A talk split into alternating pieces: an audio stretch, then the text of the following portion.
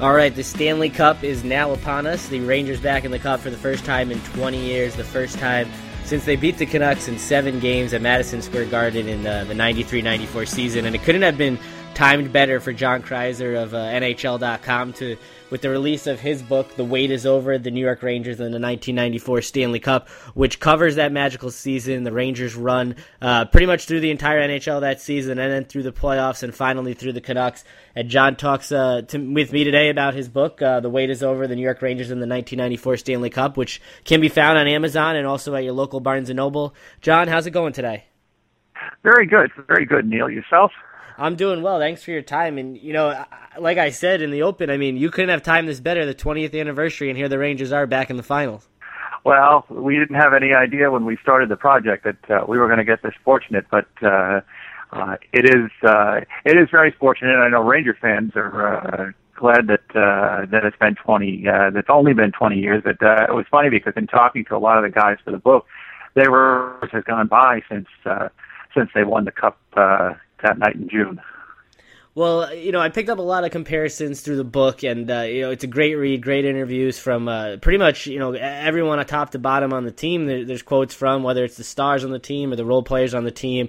Um, a lot of good stuff from Glenn Healy, who uh, you came over that season and played a big role as the backup to Mike Richter. And you know, when you look at this team uh, this year and these Rangers this year, um, obviously built completely different than the Rangers back then because they sort of seemed to be um, in all-in mode from the moment that Neil Smith took over, uh, right up until 94 and then after you know he sort of paid the price um, like he mentions in the book for, for going all in and for giving the Rangers ownership at the time what they wanted not necessarily what Rangers ownership down the road wanted. But when you look at the team that the Rangers have now it's sort of been a work in progress and something that they've had to build toward to get to this goal. While back then it was sort of a team that they built on the fly and on the run and really really rebuilt at that trade deadline. So you look at the difference of these two teams it's almost like two different stories but but as of right now going for the same result uh, it is. The uh, you have to remember that when Neil Smith came on board in '89, the Rangers were were in rubble. Uh, they had just gotten destroyed by Pittsburgh, just utterly embarrassed in the playoffs.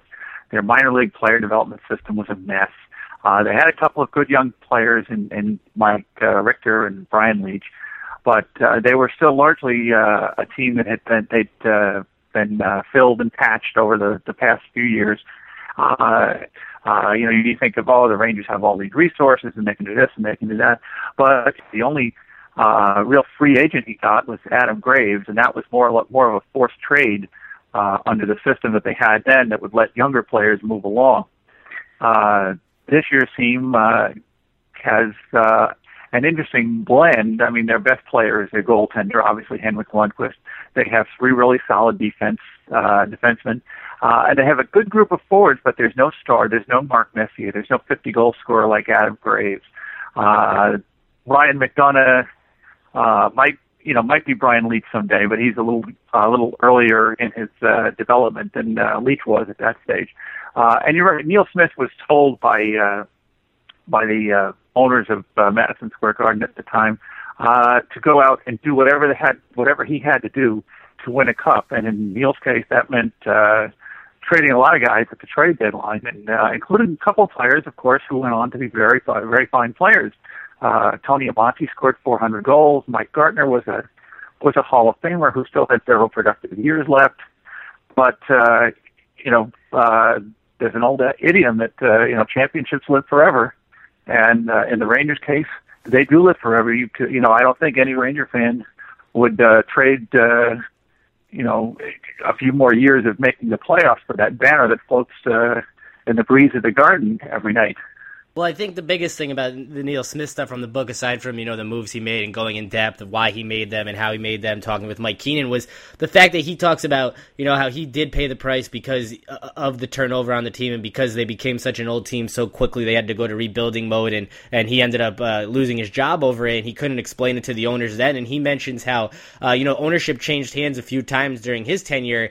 And we, you know what's what's going on in the sports world today with the value of these franchises franchises uh, not only in the NHL, but you look at what's happening in the NBA, and it's sort of amazing that uh, a major sports team in North America c- could change hands so many times so quickly. Um, you know, given how, how wealthy and, and, and how well the finances are doing nowadays. Yes, although with the, with the Rangers, you have to remember that they're you know they're part of they've always been part of an entity, part of Madison Square Garden. Whether no matter who owned the Garden, they owned you know the Rangers were part of the deal along with the Knicks and the building and uh, any other teams that they happen to own. So the uh, the Rangers, in that sense, were in kind of a unique situation because they're they're a package deal, and uh, it did uh, over the years uh, develop that uh, that the team was sold. The whole package was sold a couple of times, and of course now it's been with Cablevision uh, on Long Island for a number of years. Uh, but and Neil did pay a price because the uh, the guy that uh, that gave him the order to uh, do what you need to win uh, wasn't around a couple of years later when the team needed to be rebuilt. And that's you know that's a hazard that every general manager uh, and top executive has. And, and Neil admitted he paid the price, but uh, you know he's still the uh, the only guy in my lifetime who's built a uh, Stanley Cup winner in New York City. Well, to get to some of the things that I picked up from the book, um, the first being uh, in February, the, the chapter about the dog days and how the Rangers, a snowstorm, forced them to take a bus from the practice facility in Rye, New York to Montreal to play a game. And it just seems, you know, unfathomable that, I mean, granted, back then, 20 years ago, things were way different than they are in 2014. But nowadays, to think of um, an NHL team or any major sports team getting on a bus and traveling, whatever that is, six, eight, eight hours to play a game just doesn't even seem reasonable. Well, yeah, it, it does seem kind of odd these days, and I don't know if they would have. But uh, yeah, you know, we think of you know, I you you think of '94 as oh, it's not that long ago, but uh, you know, sports years are not like regular years. Uh, you know, they're more like dog years. They go back, they uh, they bunch together really quickly.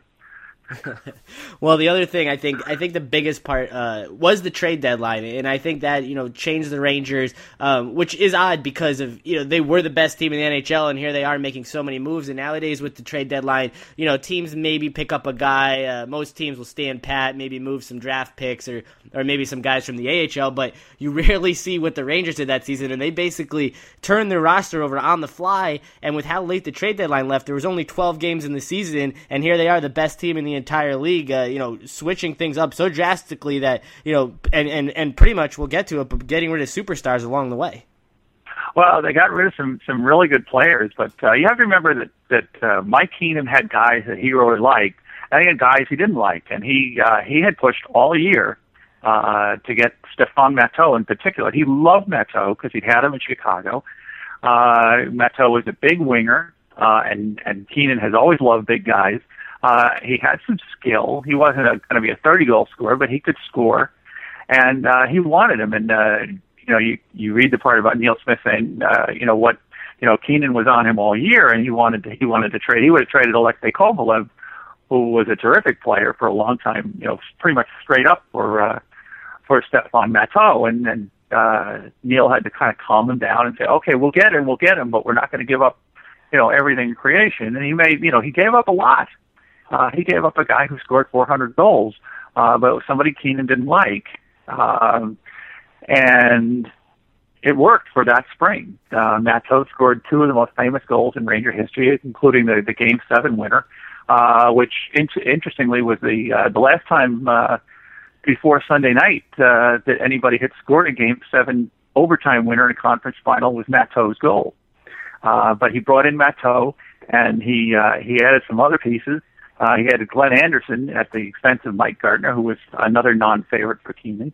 Uh, Neil Neil Smith liked Oilers because he liked guys with championship resumes. Uh, if you go near the start of the book, and, and Neil talks about uh, when he came in, and the one thing he wanted to do was change the culture, and that's very difficult in any sports franchise.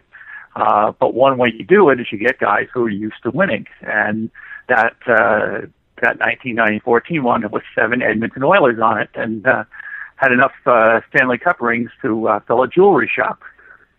Well, you mentioned the beginning of the book and uh, changing the culture, and it seemed like uh, you know when he got there, he, he did change the culture, change the team around for those eight seasons, and uh, he, he's mentioned that you know guys in the team were sort of complacent with getting to the first or second round in the playoffs, and if they lost, you know, it was sort of like so be it. At least we made the playoffs. At least we made the first or second round. And before you know this year, I know going back two years ago, the Rangers did make the Eastern Conference Finals with their you know sort of miraculous uh, run with the way they won in the regular season and the playoffs. But it sort of seemed like the Rangers um, in the post lockout era almost sort of became that that that Neil Smith uh, early on team, and the fact that they'd get to the first or second round, and that's all they'd get um, up until this year when they finally got the breaks against the Penguins. Well, you have to remember that uh, after 1997, they made they made it to the semifinals in 1997, and then they didn't make the, the playoffs again until after the uh, 0405 lockout, uh, when the salary cap came in. And yes, after that, they uh, you know they didn't have a whole lot of success. They might win around, they might not, and it's it's very hard, guys. You know, guys get used to a certain level, and and uh, when you haven't made the playoffs for a long time, just making the playoffs is an accomplishment, and you have to kind of get guys used to setting their sights higher. And that's what Neil was after, for example, when he brought in Mark Messier, because Messier was not that's, you know, let's, if we win around, that's an okay season stuff. That wasn't going to fly when you've got five Stanley Cup rings. And uh, the other thing I think with, uh, with, Gartner and obviously trading him and the fact that he'd had nine 40 goal seasons to that point, which uh, isn't going to happen in today's NHL. You know, maybe maybe there's one or two guys. Maybe if Stamkos could stay healthy or Ovechkin, you know, can, can put it together consistently. Uh, but for back then, you know, that was more regular. Maybe not so regular that everyone was doing it, but goal scoring was up back then. Obviously, goals against averages were up as well. And uh, you mentioned in the book that you know he had 40 goals nine times, but only 30 goals in uh, in 81 playoff games to that point, and that was sort of a letdown. And when you compare that to guys nowadays, I mean, 30 goals in 81 playoff games is essentially a full regular season. And uh, you know, with guys like superstars like Rick Nash, you know, only scoring two goals in these playoffs, I mean, 30 goals to, to sort of be a letdown is sort of uh, it's sort of odd to hear.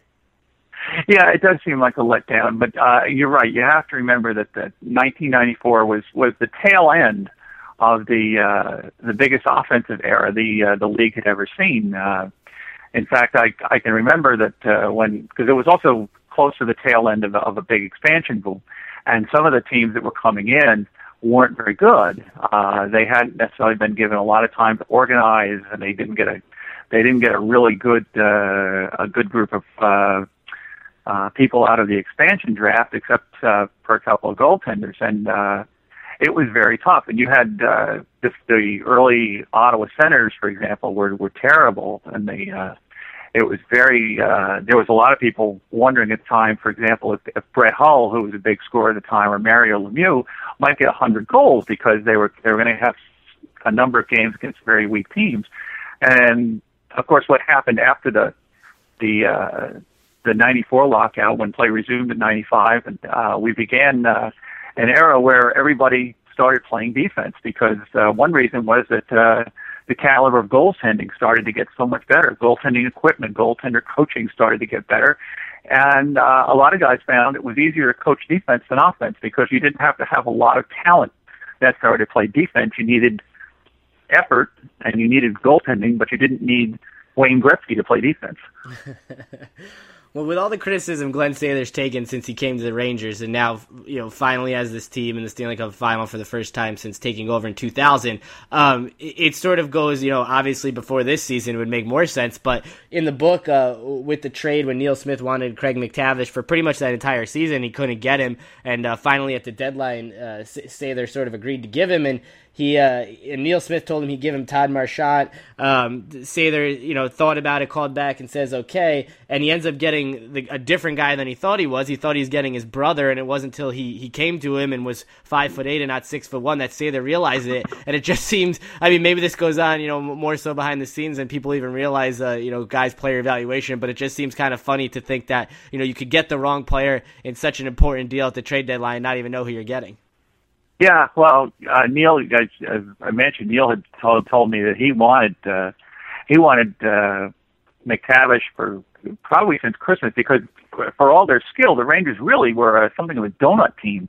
Uh, they had Mark Messier, but they really didn't have a whole lot of a lot after him uh, down the middle, and he wanted uh, a player who could win faceoffs and score some goals, but uh, basically would play faceoffs and uh, at the, the crunch time, at the biggest times, uh, and play some defense. He bothered him and bothered him, and finally, uh, the Oilers, of course, had uh, sunk to the uh, the bottom of the West, and Sather finally said, "Okay, I'll trade you." Uh, the funny thing was that MacTavish was th- thought that he was going to go to uh, Detroit. Uh, I talked to I talked to Craig when he came in with the Oilers early in the season, and he said, uh, you know, I thought I, I I thought I wanted to go to Detroit. And I thought I was going to go to Detroit because uh, they were they were a big contender too. And uh, Glenn fooled me, and went. To, I went to the Rangers, and of course, face off in Rangers history with uh, 1.8 seconds to go, and he won it, put it in the corner, and everybody started celebrating. and you know, I, I was only uh, I was only seven years old, uh, going on eight that year when they won the Stanley Cup. So you know, to me, the memories aren't as vivid as people who were there and, and you know guys who covered the game. And you know, for that faceoff after what happened in the Devils series in Game Seven, I mean, how how I mean, how tense was the atmosphere, knowing that yeah, there's only one seconds left, but after what just happened in the previous round, you know, well, something crazy could happen. You know, you talk to guys and. uh you know, I talked to to Neil. I talked to remember talking to Glenn Healy about it, and then they were there was so little time left. Little Neil Smith told me he still can't believe Kevin Collins called icing uh, and brought the puck back for one more draw. Uh, Glenn Healy said that uh, he was sure that uh, he was sure that uh, MacTavish was going to win it because he because MacTavish would uh, would just run the guy uh, right into the boards if he had to. And, uh, you know, it's uh, it's almost impossible to score in, in the NHL with that kind of time left. And sure enough, uh, but MacTavish did actually win the draw back into the corner, and then off went the uh, fireworks and the celebration. and you know what's weird about that season is, for how good of a career Eddie Olczyk had, he barely played any role on this team, uh, barely played in the playoffs at all. And it seemed like you know Keenan. I don't know. I, I mean, you were on the team, obviously. Why why did he have it out for him, and why didn't he have a bigger role with the '94 Rangers? I don't think I, I talked to Eddie. I probably had a half hour with Eddie. Uh, of course, who's NBC's lead analyst now, and I don't think Eddie even knows why uh, why Keenan didn't like him. But Keenan didn't like him. Uh, you know, he played him sparingly throughout the season, and then he broke his really mashed up his thumb right after the All Star break. By the time he was healthy again, had come and gone, and and uh, Eddie was the spare part. He's black ace. Uh, the funny thing was he tra- he played one game in the playoffs. He played the Messier guarantee game, and uh, the. Eddie says he goes to the to the morning skate in the Meadowlands that day, and Keenan comes up to him uh, and uh, says, "What's the most goals you ever scored in a season?"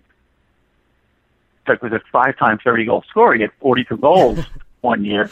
Okay, uh, he could score, and uh, Eddie said he looking at Keenan like, is this a trick question? You know, doesn't that guy read a media guide? And he scored uh, 30 goals each of the last five years. I had 42 goals a couple of years ago. And so Keenan looks at him and uh, shakes his head and says, uh, you know, the guys love you, the guys trust you, I trust you. Uh, you're in there tonight. and uh, so he played and, you know, played pretty well. And, uh, but that, but uh, a couple of guys got uh, healthier and, uh, that was all the action he saw. But he was very important to that team uh, in a leadership role in keeping the locker room, keeping the dressing room, uh, you know, loose. Well, it's funny because I. I actually had written down that story in my notes to, to ask you about that story, and it seems like you know is Keenan just being you know a hard ass coach there and sort of a jerk, or, or is he really asking Eddie Olczyk how many goals he scored? I have no idea. I don't think Eddie has any idea. uh, but uh, you know, but it was one game, and uh, and that's that's what he got in the playoffs. And uh, it's funny because he Eddie told me he you know he's been around the Blackhawks for their two Stanley Cup wins. Uh, he told me he he'd match up that Ranger team with any team he's seen since then going back and you look at the record and you had you know the record through um, the date of the season as the book goes on and on and it's sort of amazing especially that that run they went on with Richter's unbeaten streak. I mean they were just demolishing the NHL and to think uh, you know I, I, looked at the at this season's NHL standings just to compare and the Bruins ended up with a better season than they did this year just to goes to show you know how good the Boston Bruins were this season this year during the regular season. But come playoff time it, it's a different animal as the Bruins know from a few years ago. But I mean that Rangers was run, especially uh, early on after that bad start, was just remarkable. Yeah, the Rangers got off a slow start that last that year, but that's not surprising. A lot of times it will take 20. It can take 20, 30, 40 games for a new coach and a team to uh, to kind of feel each other out. And it took the Rangers about a month, and then they took off. Uh, yeah, one thing was that uh, Mike Keenan loved his number one goaltender. He'd ride that number one goaltender as long as he could, and he had decided that Richter was going to be his guy. They let John Vanbiesbrouck.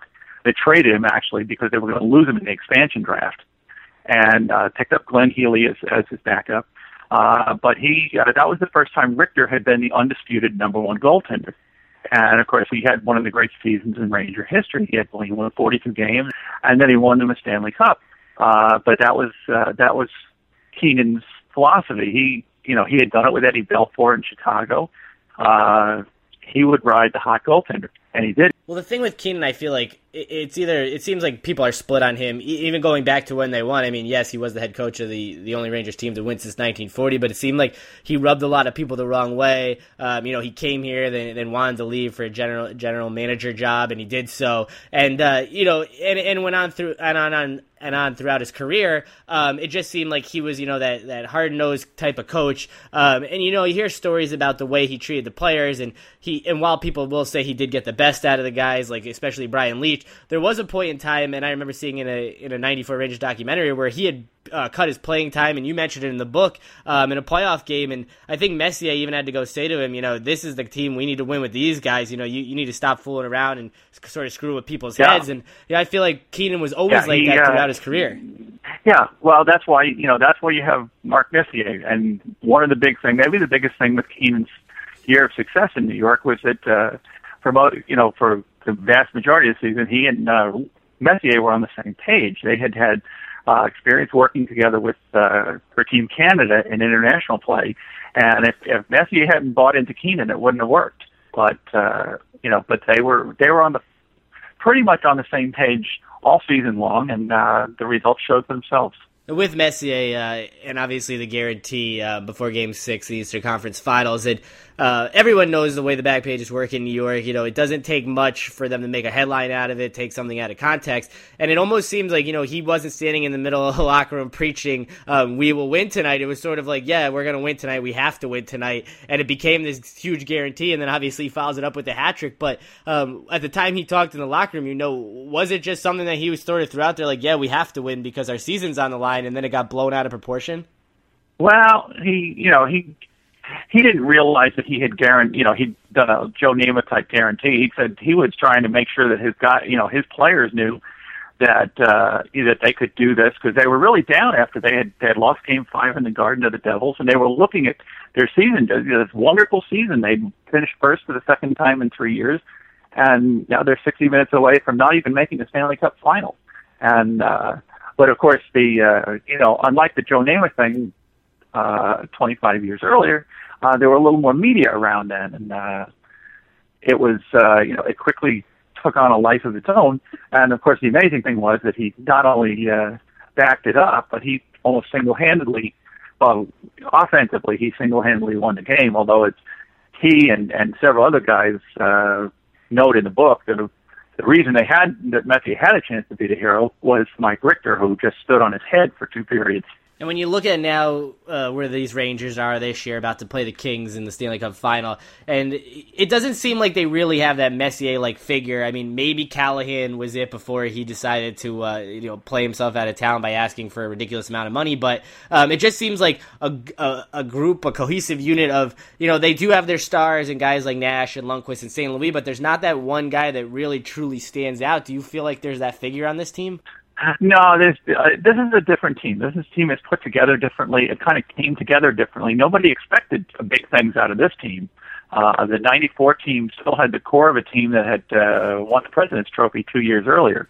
Uh, and nobody expected much of this team, and they they got off to the bad start largely because of the the long road trip because they were redoing the garden. And uh, you know, they came together a little more and a little more, and uh, they put some pieces here and some pieces here. And Alain Vigneault has done a tremendous job coaching this team. And, uh, you know, you have one of the three or four best goaltenders in, in the world, and you have good speed. Uh, you have a coach who, who fit, who took a while, but got his system to work with the players that he had.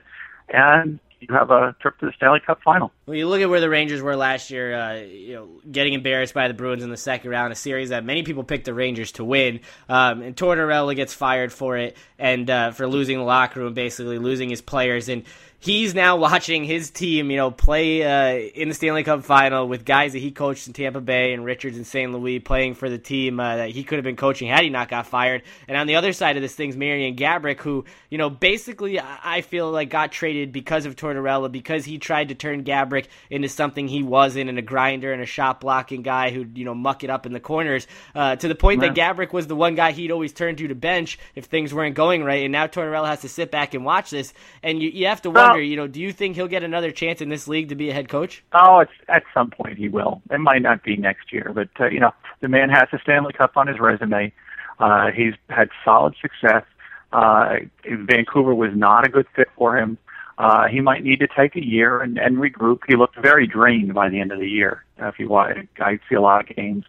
Uh, and uh, he looked very drained by the end of the year. He probably he may want to take a year off. He's got money coming for four more years. And uh, but he's uh, you know he guys get burned out. He looked like he was a little burned out by the end, but he will he will be back and uh, he will be uh, he'll be successful. He was uh, you know he has a cup on his resume. He had some fine years in New York. Um, this just didn't work out for him.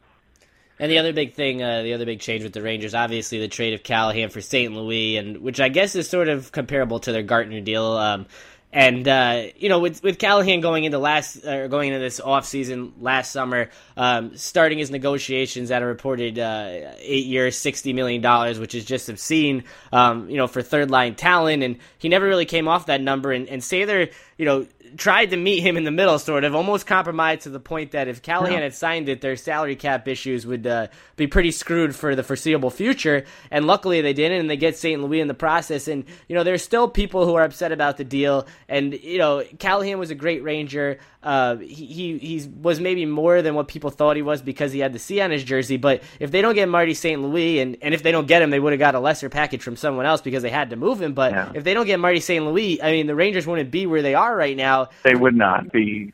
They would not be in the final. You know, and and it cost, and they they also cost up two number one draft picks. But uh, you know, but like I said before, championships fly forever. Uh, if you can, you know, getting this far, this is further than they've gotten in 20 years. And uh, in fact, I have to go back and finish uh, finish up editing now on uh, on all the media day stuff out in LA. But they uh, championships do fly forever, and uh, trips to the Stanley Cup final don't come along very often. Uh, you know, just ask any Ranger fan. It's been 20 years now. So it's you know, um, it, may cost them a price down the road, but uh, but it got them to the final, and that automatically makes a good trade.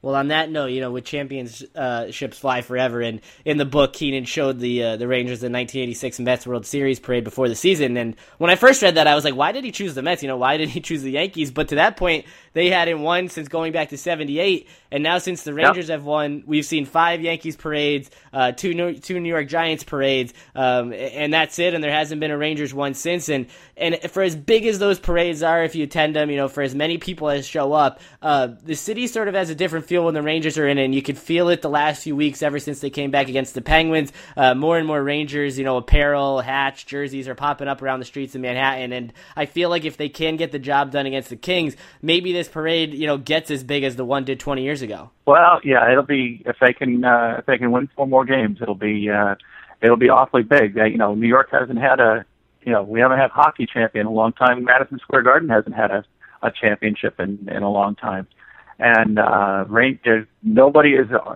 nobody, no fans are as fervent as Ranger fans.